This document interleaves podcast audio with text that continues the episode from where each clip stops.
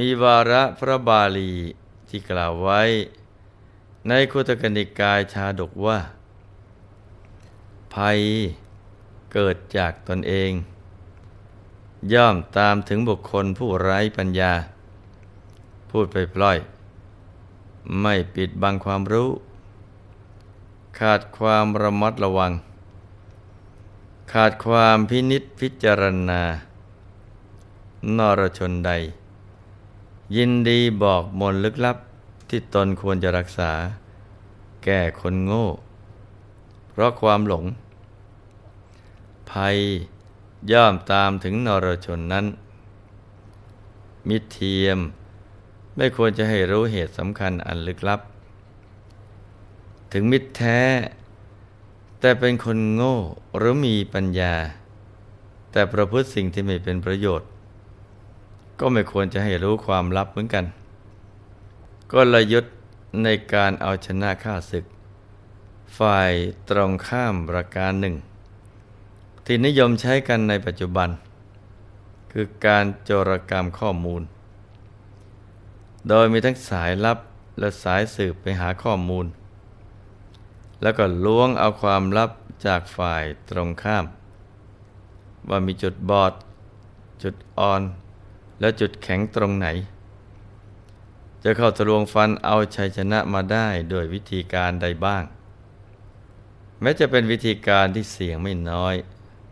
แต่ก็ได้ผลมาก วิธีการก็มีทั้งเป็นศัตรูในคราบมิตรผูกสนิทชิดเชื้อกับฝ่ายตรงข้าม จนอีกฝ่ายไว้เนื้อเชื่อใจ ถึงกับคลายความลับ ให้ฝ่ายตรงข้ามจนหมด แล้วถ้าหากมีเจ้าหน้าที่ของฝ่ายตรงข้ามบางคน ที่เห็นแก่ลาบ หรือเห็นแก่ประโยชน์ส่วนตัวมากกว่าส่วนรวม หากถูกล่อด้วยเงินทองจำนวนมหาศาล ก็จะให้ข้อมูลลับ แก่ฝ่ายตรงข้ามอย่างง่าย ๆ ซึ่งเราก็คงได้ยินได้ฟังกันมาบ้างแล้ว สำหรับบางคนก็แฝงตัวเข้าไป หลบหลบซ่อนๆ ไม่ให้ใครรู้ อดทน รอคอยเวลา และแสวงหาข้อมูลต่างๆ อย่างละเอียดละออ จนกว่าจะประสบความสำเร็จเหมือนมโหสถบัณฑิต ผู้ฉลาดในการแสวงหาข้อมูล ซึ่งหลวงพ่อก็ได้เล่าค้างเอาไว้ เมื่อครั้งที่แล้วนะจ๊ะ ว่าท่านกำลังถูกใส่ร้าย หมายเอาชีวิต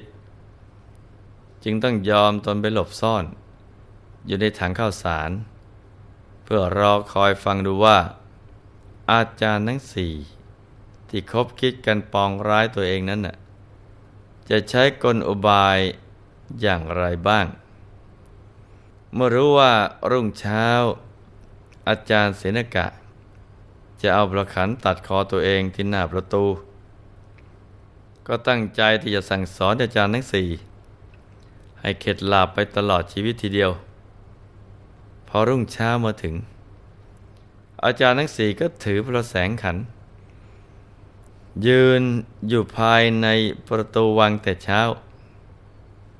คอยดักมโหสถ ผู้จะมาเป็นเหยื่อ เมื่อไม่เห็นมโหสถมาสักที ก็ผิดหวังไปตามๆกัน พอเห็นว่าเวลาล่วงเลยมานานแล้ว แล้วก็สายมากแล้ว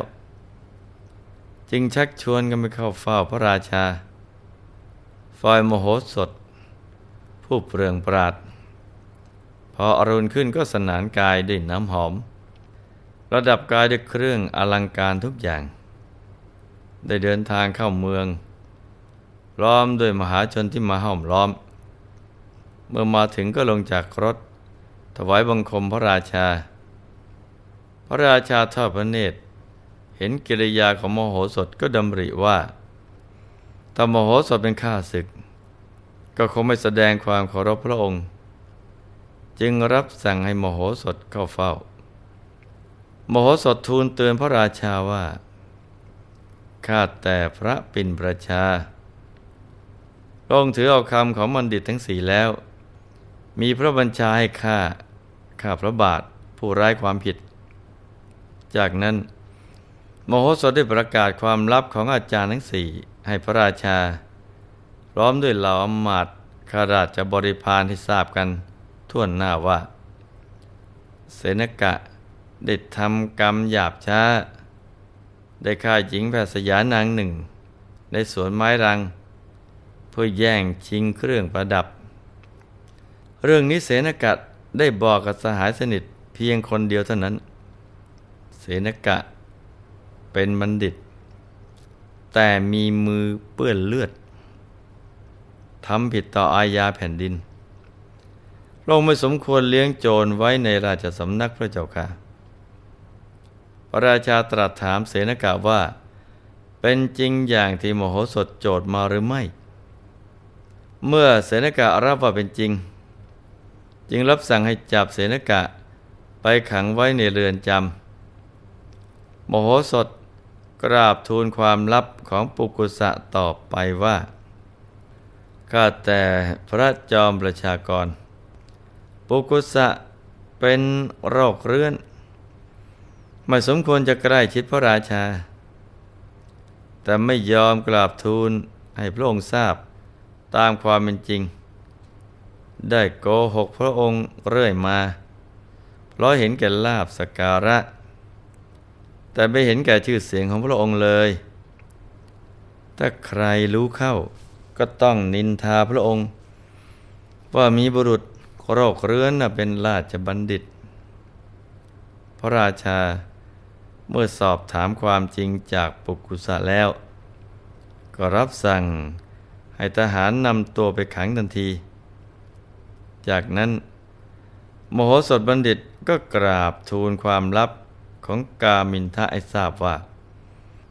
ทุกวันข้างแรม กามินทะ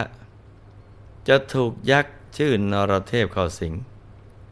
แล้วก็ร้องเหมือนสุนัขบ้าอยู่ในบ้าน คนที่รู้เรื่องนี้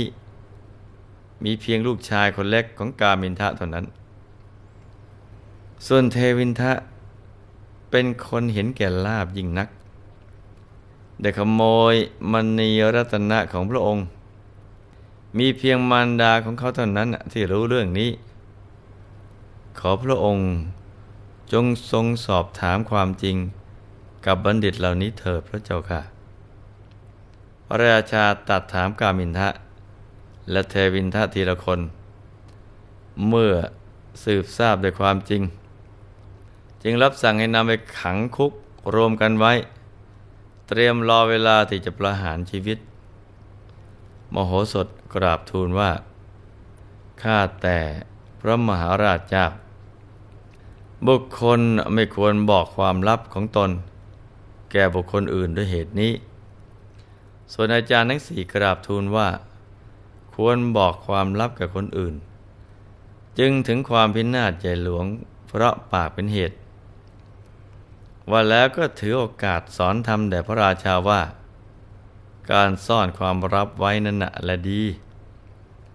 การเปิดเผยความลับนะ่ะไม่ประเสริฐเลย บุคคลผู้มีปัญญา ในเมื่องานลับยังไม่สำเร็จ พึงอดทนไว้ ต่อเมื่อสำเร็จแล้ว พึงกล่าวตามสบาย บุคคล ไม่ควรเปิดเผยความลับเลย ควรรักษาความลับนั้นไว้ ดุดบุคคลรักษาขุมทรัพย์ฉะนั้น ความลับอันบุคคลผู้รู้แจ้ง ไม่ทำให้ปรากฏนั่นแหละดี